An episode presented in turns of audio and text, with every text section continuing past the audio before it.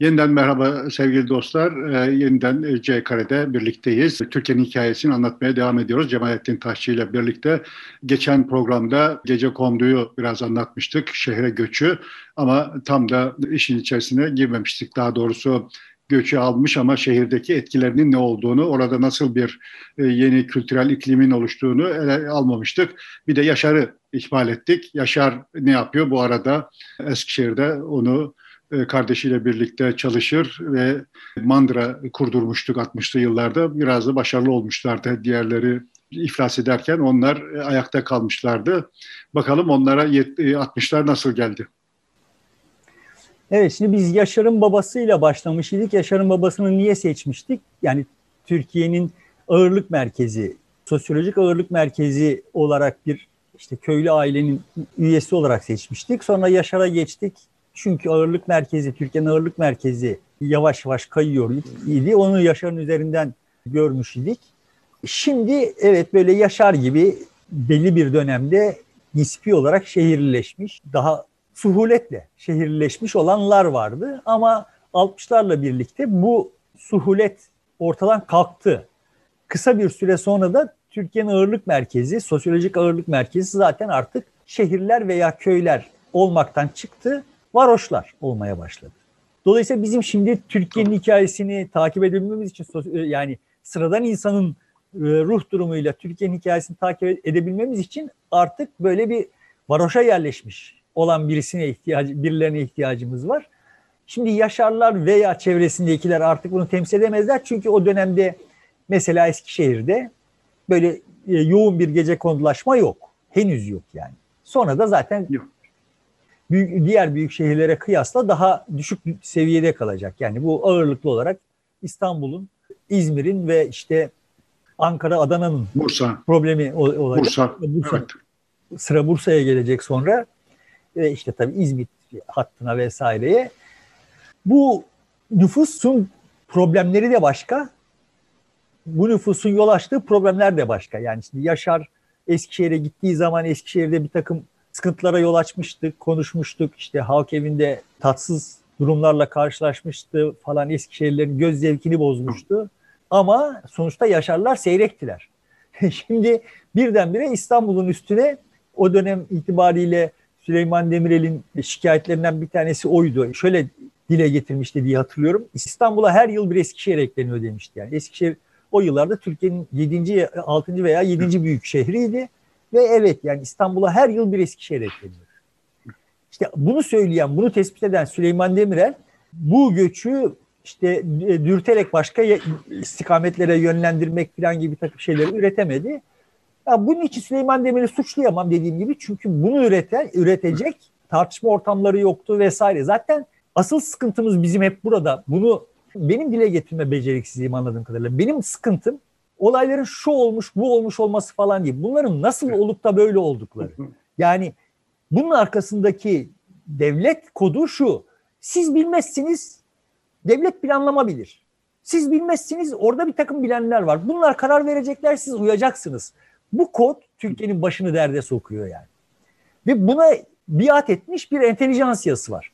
Şimdi aradan bilmem kim çıkmış, şurada da bu çıkmışların falan falan bir manası yok. Ana hatları itibariyle Türkiye'de durumun bu olduğu tespit bile edilemedi yani. Bırak bunu tartışmayı, bununla mücadele etmeyi, biz bunu tespit bile edemedik. İşin doğrusu bu. Şimdi bu aydınlanma aklı. Benim sözünü ettiğim aydınlanma aklı bu işte yani. Bu işlerin doğru çözümleri yok. Şehirleşmenin doğru çözümü yok. Yani şur, şurada şu kadar nüfus olması gerekir. Çünkü şehirler dinamik varlıklar kendi kendilerine, kendi organik hayatları olan şeyler. Ama bunu toplumun menfaatine eğer bir akıldan söz ediyor isek bu bu şehri planlamak için yeterli değildir yani. Bizim akıl dediğimiz şey şehirlerin kaderini tayin etmek için yeterli bir şey değil. Ona gücü yetmez. Şehirler insanlardan daha büyük şeyler yani. Ama şehirlerin istikametleri, gidişatı dürtülebilir. Dürt, dürtmekle düzenlenebilir. Düzenlemek doğru bir tabir olmuyor. Değiştirilebilir yani. Ve akıl buna yetebilir. Eğer yönetilebilir, idare edilebilir yani. O e, süreç idare edilebilir, yönetilebilir. Sağından solundan bir evet sağından solundan biraz bakılarak edilerek. Evet. İşin bir, birin bir tarafı bu, ikinci tarafı şu. Biz bu sürece katılmıyor isek seyircisi haline getiriliyor isek bizim davranışlarımız o zaman sel olarak basar şey ortalığı. Yani insanın, insanları oyunun parçası, oyunun oyuncusu haline getirmek gerekiyor. O dönem dünyada oluyor olan şey buydu yani. Yani daha doğrusu Batı dünyasında oluyor olan şey buydu. Yani 68 hareketinin vesairenin filan arkasındaki temel dinamik biz bu oyunda aldığımız paydan daha fazlasını talep ediyoruz idi. Zaten Türkiye'ye kıyasla, sosyalist dünyaya kıyasla daha çok pay sahibiydiler. Ama onunla yetinmediler yani. Dolayısıyla şimdi asıl dünyanın kaynaştığı noktalar buyken biz böyle yukarıda bizim adımıza bir takım kararları bizim yerimize veren birileri olacak ve biz buna itaat edeceğiz. Şimdi 60 darbesi filan falanın arkasındaki temel ruh durumu buydu. Topluma yaptığı, empoze ettiği kavrayış buydu. Ve ben şimdi bunlarla mücadele ettiğim zaman, bunlarla uğraştığım zaman böyle falancayı tutmuş, falancanın karşısında olmuş falan gibi algılanıyorum. Ya öyle bir şey yok yani sonuçta benim bütün bu hikaye içinde söz temsili hani bir medeni bir itiraz dile getirmiş olan birisi vardı bizim videolarında. Bütün bu hikaye içinde seni temin ederim ki en kendisine şiddetle karşı olduğum aktör benim Menderes'tir yani. Açık ara en çok kendisine karşı olduğum. Çünkü en çok fırsat onun elindeydi. Evet. Ve bunu heder etti. Yani sonuçta Türkiye'yi iflas eden bir ülke haline getirdi. Ama onun dışında asıl sıkıntı yani işte daha önce konuştuğumuz gibi sonuçta siyaseti şirazesinden çıkartıp işte rakibi düşmanlaştırarak vesaire sadece bir iktidarı korumak için daha önce görmediğimiz işleri yaptı vesaire. Yani birçok deformasyonun asıl sebebi odur. Yani ben şimdi ben Menderesçi olma, olarak algılanmak benim beceriksizliğim. Bunu kabul ediyorum yani. Ama yani bu çok tuhaf bir şey. Yani benim en çok karşı çıktığım, en çok eleştirebileceğim isim Menderes. Ama esas sıkıntım benim bu siyasi aktörlerle değil. Benim esas sıkıntım değil. bak kardeşim burada dünya şuraya gidiyor. Şu olaylar şöyle oluyor. Bizim buna karşılık olarak şunları yapmamız gerekiyor mu acaba diye tartışma açacak. Kendisinden, kendi bildiğinden, kendi bildiğine güvenen ve fakat başkasının bildiklerini de öğrenmeye hevesli birilerini birileri olmadı yani. Yani Türkiye'de durmaksızın birileri kendi bildiğini doğru olduğundan şüphe etmeden bunu uygulamaya sokacak formüller peşinde koştu. Hala öyle yani. Şimdi hala işte deniyor ki ama DPT kuruldu. E, DPT yanlış bir kurum. DPT kuruluşu itibariyle yanlış bir kurum. Senin benim bu olayda payımız olmasını engelleyen bir şey. Zihniyet olarak yani arkasındaki zihniyet yanlış. DPT'nin kendisinin şunu şöyle yapmış olması, şöyle çaba harcamış olması vesaire falan falan bunların bir ehemmiyeti yok ki. Yani şimdi... Mesela İngiltere'de, Amerika'da ve Almanya'da DPT benzeri kurumlar var mı? DPT benzeri kurumlar yok. Ama sonuçta bu, bu tür e, çok daha sonra olmuşsa olmuştur ama o tarihlerde yok yani. Ama şöyle şeyler var yani sonuçta mesela üniversiteler kendileri her bir üniversite, her bir ya da ciddi üniversite diyelim kendileri bu tür işte toplumun sanayinin atıyorum işte hizmet sektörünün filanın geleceği hakkında programlar, projeler, öneriler filan falan geliştiriyor. Bunlar tartışılıyor.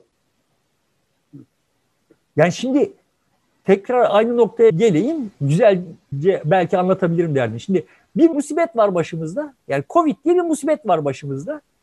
Şimdi Amerika'da Covid konusunda o şu üniversite yani bu hangi yaş gruplarına nasıl etki ediyor filan falan diye araştırmalar yapıyor. Öteki işte bunun sosyolojik etkileri neler diye araştırmalar yapıyor. Bunlar paylaşılıyor. O öyle değil diyor birisi filan falan. Sonuçta ama herkes kendi sözünü söylüyor. Şimdi bizde beklenen ne? Kardeşim devlet bunları ölçsün ve söylesin. Şimdi Türkiye'de hepimiz seyirci pozisyonuna itilmişiz ve bizim seyirci olmamızın zaten zaruri olduğuna inanan bir tırnak içinde geniş entelijansiyamız var. Şimdi ben entelijansiya deyince böyle orada bilmem hangi adamdan şurada bilmem kimden söz ettiğim varsayılıyor demek ki ben onu da kastediyorum. Hepimiz bu entelijansiyanın parçasıyız. Burada konuşuyor isek ve birileri bizi izliyor ise biz bu entelijansiyanın parçasıyız. Bu Türkiye hakkında ve olup bitenler hakkında kafa yoruyor olan insanlarız yani. Ve bu kafa yorma mekanizmamız bizim bizim adımıza bu işin bir devlet kurumunun yapması gerekiyor. Ebed müddet devlet kutsal filan falan hikayeleriyle bizi hırpalayan birileri var yani. Güya bunlara karşı olan kesimlerinde devlet anlayışı bu. Devlet planlama planlayacak ve biz yapacağız yani. Evet. Şimdi bu bütün e, topluma nüfuz etmiş, ettirilmiş bir şey. Toplum böyle değil ama. Yani benim ısrarla vurgulamaya çalıştım. Bak toplum suçlanıyor. Halbuki onlar ne DPT'ye kulak veriyorlar, ne DPT'yi bilmem böyle kutsallaştıranlara kulak veriyorlar. Niye Süleyman Demirel'e oy verdikleri halde onu kutsallaştırıyorlar. Süleyman Demirel köyde oturun bak ben elektrik getireceğim diyor. Onlar Ümraniye'ye gelip yerleşiyorlar. Kimse umurlarına değil. Onlar kendi bildiklerini yapıyorlar ve ve onların kendi bildiklerini yaptıkları şeyleri biz geçelim istersen. E, gece gelip İstanbul'da gece konduları kurdular yavaş yavaş. Ümraniye başta olmak üzere. En doğruyu onlar yapıyorlar yani. İşte evet. Ne oldu? Bunlar İstanbul'a, İstanbul'un kıyılarına, İzmir'in kıyılarına geldiler. İzmir'in kıyılarına gelmelerinde galiba 70'ler daha vites büyüttü. Orada siyasi manevralar daha çok etkili oldu. Ama yani İstanbul'a akın akın gelmeye başladılar. Geldiler ve devlet topraklarına gece konular yaptılar. O sırada işte şey şayası çıktı. Eğer bina yapılış sırasında devlet müdahale ederse edebilir ama yapıldıktan sonra edemez, yıkamaz gibi bir şaya çıktı. Dolayısıyla da imece usulü e, bir gece içinde yani e, bütün tedariki uzun zaman gerçekleştirip yığınağı yapıp sonra bir gece içinde imece usulü işte iki göz bir ev çıktılar.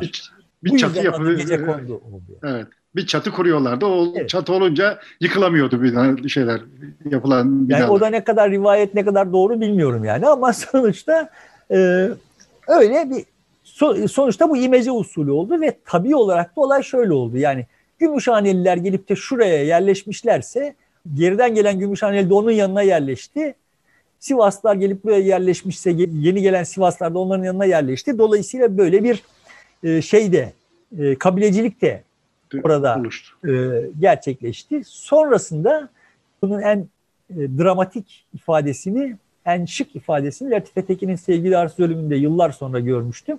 Sonrasında olay şöyle oldu yani. Şehre parayı bulmak için bıçak gibi girip çıkıyorlardı yani. Aslında şehre gelmişlerdi, İstanbul'a gelmişlerdi ama diyelim ki işte iki kızları olan bir aile olarak gelmişlerdi. Son derece çaresiz durumda, elverişsiz bir ortamda, bir mekanda bir hayat sürdürmeye çalışıyorlar. Evin erkeği sabahleyin çıkıyor, ne yapacağını bilmiyor yani. Yani paranın nasıl kazanılabilir olduğu konusunda bir öngörülebilir bir hayatı yok. O sabah çıkıyor, bıçak gibi şehre giriyor. Çünkü şehirde kendisini tehdit altında hissediyor. Çünkü şehirli onu aşağılıyor yani. Tehdit altında hissediyor. Orada güvende değil. Ama işte oradan küfecilik mi yapacak? İşte dilencilik mi yapacak? Çiçek mi satacak? Su mu satacak? O zaman yoktu gerçi su satmak ama bir şey yapacak. O günlük nafakayı çıkaracak. Limonata satardı o zaman da. Olabilir e, o günlük nafakayı çıkaracak gelecek. Çıkıp, e, çıkarıp çıkaramayacağı da belli değil yani. Ama hane halkının İstanbul'u görme şansı yok. Hiç görmeyecekler. Yani yıllarca belki görmeyecekler. İstanbul'a gelip yerleşmiş olan ailelerin üyelerinin önemli bir bölümü mesela Boğaz'ı görmeden öldüler yani. Şimdi bu tür araştırmalar yapılmadı ya Türkiye'de. Biz yıllar sonra bak bunlar İstanbul'a bunlar İstanbul'a göçtü deniyor ama yani bunlar İstanbul'u görmedi ya. Yıllar sonra öğrendik yani. Ben mesela yıllar sonra işçi bulmada çok tuhaf bir vesileyle işçi bulmada bir Dünya Bankası projesinde çalışırken öğrendim. Yani oradaki çaycıdan öğrendim yani. E biz gece kondu yaptık ama gece konduyu bedavaya yapmadık ki arsasına para verdik dedi. Kime verdiniz dedim. E, gece kondu ağları vardı dedi. Gece kondu mafyaları var dedi. Şimdi bunun yaygınlığı neydi mesela bilmiyorum. Ama yani anlaşılan o ki... Ee, çok, çok yaygındı. 70'li yıllarda ben öğrenci olarak gece kondu yapımına yardımcı oldum. Gruplar olarak gittik. Ee, gidişimizin tek nedeni o ağlara para verilmemesini sağlamak. bir de e, güvenlik güçlerinin gelip binaları yıkmasını itiraz etmek. Orada bir, bir grup olarak onlara karşı koymak. Yoksa inşaat olarak yardım etmek değildi yani. Yani evet ben şimdi bunları mesela bu yani bunların istatistikleri de yok. Bunlar araştırılmadı yok, da filan. Yani şimdi ama anlaşılan o ki ne kadar yaygın olduğu konusunda bir fikir sahibi olamasam bile anlaşılan o ki birileri devletin arazisini parselleyip birilerine sattı. Ve devlet buna seyirci kaldı. Üstüne vazife olmayan şeylere devlet planlama teşkilatlarıyla falan falan maydanoz olan devlet üstüne vazife olan konuda kendi arazisinin parsellenip birilerine satılması konusunda seyirci kaldı. Ve biz şimdi ama orada DPT'yi kurdu falan gibi hikayeler anlatıyoruz. Yani şimdi bana bunlar tuhaf geliyor. Bilmiyorum yani. Sana da tuhaf gelsin diye uğraşıyorum. sonuçta şimdi... İzleyenlere geliyordur. Evet. O gece konduda hayat yani diyelim ki Yaşar'ın da küçük kardeşi yani Dursun'un da kardeşi olan kardeşi Dursun'la kavga etti ve işte öyle şeyde de e, Dursun'un yamağı olarak falan filan yaşamayı da e, göze alamadı. Ben kendi hayatımı kuracağım. Zaten siz burada küçük gölde küçük balık olacaksınız. Ben İstanbul'a gideceğim, İstanbul'u fethedeceğim falan dedi. Ve İstanbul'a geldi yani. Yani o işte aileden biri de böyle olsun. E böyle miydi hikaye? Böyleydi. Yani köyden bakıp ben tamam İstanbul seni ben fethedeceğim cesaretini sergileyecek olan o gözü karalıkta olanlar geldiler. Bunlar bütün sosyolojilerde en kıymetli unsurlardır yani. Ve biz bunların enerjisini toprağa verdik. Yani bunlarla dövüştük. Aslında en kıymetli, en çok haslat üretebilecek olan sosyolojik unsur bu gözü karalardır. Amerika Birleşik Devletleri'nin Amerika Birleşik Devletleri yapan dünyanın kalanından ayıran temel unsur onların dünyanın başka yerlerindekine kıyasla daha çok imkan sahibi olabilmeleri. Ekonomik verimlilikleri itibariyle Amerika'yı daha anlamlı bir yere getiren. Amerika'yı onaylayarak, Amerika'nın düzenini, mevcut halini onaylayarak falan konuşmuyorum ama iktisadi faktör olarak. Çok kıymetli bir iktisadi faktördü bunlar. Tabii ki ama Kütahya'nın köyünde ben İstanbul'u fethedeceğim deyip kamyonun arkasına dengi yükleyip yola çıkmaya yol açan cesaret İstanbul'un kıyısında girdiğinde görünen o ki buharlaşıyordu yani. Yani şimdi ben burada ne yapacağım?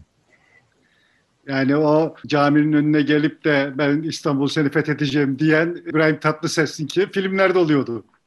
İşte belki oraya kadar oluyordu ama orada ya bir dakika gerçeklik böyle değilmiş yani. Ben şimdi köydeki konfora bile sahip değilim. Yani kö, köydeki güvencelerin hiçbirisi bir kere yok. Artı yani köydeki kadar bile beslenemiyorum yani. Ve bu çok tesadüfi artık. Gibi bir durumla karşılaştılar. Buna rağmen Türkiye'de en az şikayet edenler onlar oldular. Yani Türkiye'de onlardan şikayet edildiği vesaire nereye kadar? İşte 60'ların sonlarına kadar.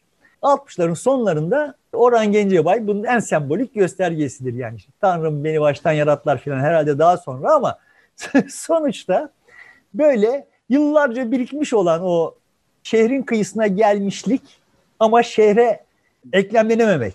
Yani şehre iliştirilmiş olarak yıllarca hatasız, yaşamış olmak. Hatasız kul olmaz, beni hatamla sev, evet. bir teselli ver filan diye. Yani beni kabul edin bu, bu halimle. Herkesin bir hatası vardır. E benimki de budur filan anlamına gelen şeyler söylendi evet. Ama yani ana hatları itibariyle böyle e, ağlayan, inleyen, çok tırnak içinde uyumlu olmayan, her şeyden, her çiçekten biraz bir şeyler almış ama aslında hiçbir yere ait olmayan. Yani hem köylü hem şehirli ama ne şehirli ne köylü böyle arada bir tuhaf kategori olarak varoşlar o dönemde yükselmeye başladılar. Çok acıklı hikayeleri olduğundan hiç şüphem yok ve bunların hikayeleri de yazılmadı benim bildiğim kadarıyla yani. Yani onların hikayeleri üzerinden sayısız dizi yapılabilirdi, sayısız roman yazılabilirdi. Yani Latif Tekin yazana kadar benim hatırladığım böyle bir şey dokunur. Onların hikayelerinin e, hikayeleri yazılmadı yani. Şimdi aynı yıllarda şöyle çarpıcı bir tablo var. İşte 68 gençliği ve e, daha çok da üniversiteliler mesela Anadolu'ya gittiler. Anadolu Popu diye oralarda müzik yaptılar ve oradaki müzikleri derlediler. Ama hiçbiri mesela bu varoşların davranışını, kültürünü, müziğini merak edip e bunlar ne yapıyor, ne yiyorlar, ne içiyorlar, ne tüketiyorlar, ne çalıyorlar, ne söylüyorlarla ilgilenmediler. Bu da aslında çok farklı bir tablo ortaya çıkartıyor. Bizim okumuş yazmışımız başka şeyle ilgileniyor, vatandaşımız ise başka bir hayatı var etmeye çalışıyor onların yanı başında. Evet. Tam derdim bu yani. Sonuçta devletimiz bunları yok sayıyor, görmezden geliyor. Yani dediğim gibi kendi toprağı bunlara satılıyor ve bu umurunda değil. Entelijansiyamız, okumuş çocuklarımız kendi kafalarında kurdukları bir dünya var, bir Türkiye var. Olması gereken bir Türkiye var. Bu olması gereken Türkiye'nin içinde parsellenmiş roller var. Bunlar çerçevesinde işte ya bunların yapılması gerekiyor. Bir itirazım yok yani işte atıyorum Anadolu'daki kültürel e, birikimin kayda geçirilmesi vesaire falan falan ama sonuçta olayı bunlardan ibaret olarak görüyor. Aslında temel sıkıntı tam da şeydi yani varoşları görmemeye Görmeme. kodlanmıştık yani. Bunları görmezsek buharlaşıp uçacaklar gibi bir duygu düşüncemiz mi vardı ne vardı bilmiyorum yani. Bunlar gelip geçecek. Ama aslında o, o dönemde yani şehirdeki varoşu görmüyordu. Varoştaki de şehirdekini rahatsız etmiyordu. Bir problem olarak önüne çıkmıyordu henüz. Tabii tabii korkuyordu çünkü yani. Evet. Şimdi biz görmezden geldik uzunca süre e, bunları. Sonra işte Orhan Gencebay turnikeden geçince, turnikeyi boşaltınca arkasından böyle sapır sapır döküldüler yani. Ve duymazdan gelemedik. Yani kulaklarımızı kapatsak bile yani ben çok iyi hatırlıyorum. Böyle şeyden İzmir'den otobüse binmişim Fethiye'ye gidiyorum. Adam bir kaset koydu. Yani böyle bayılı kaset.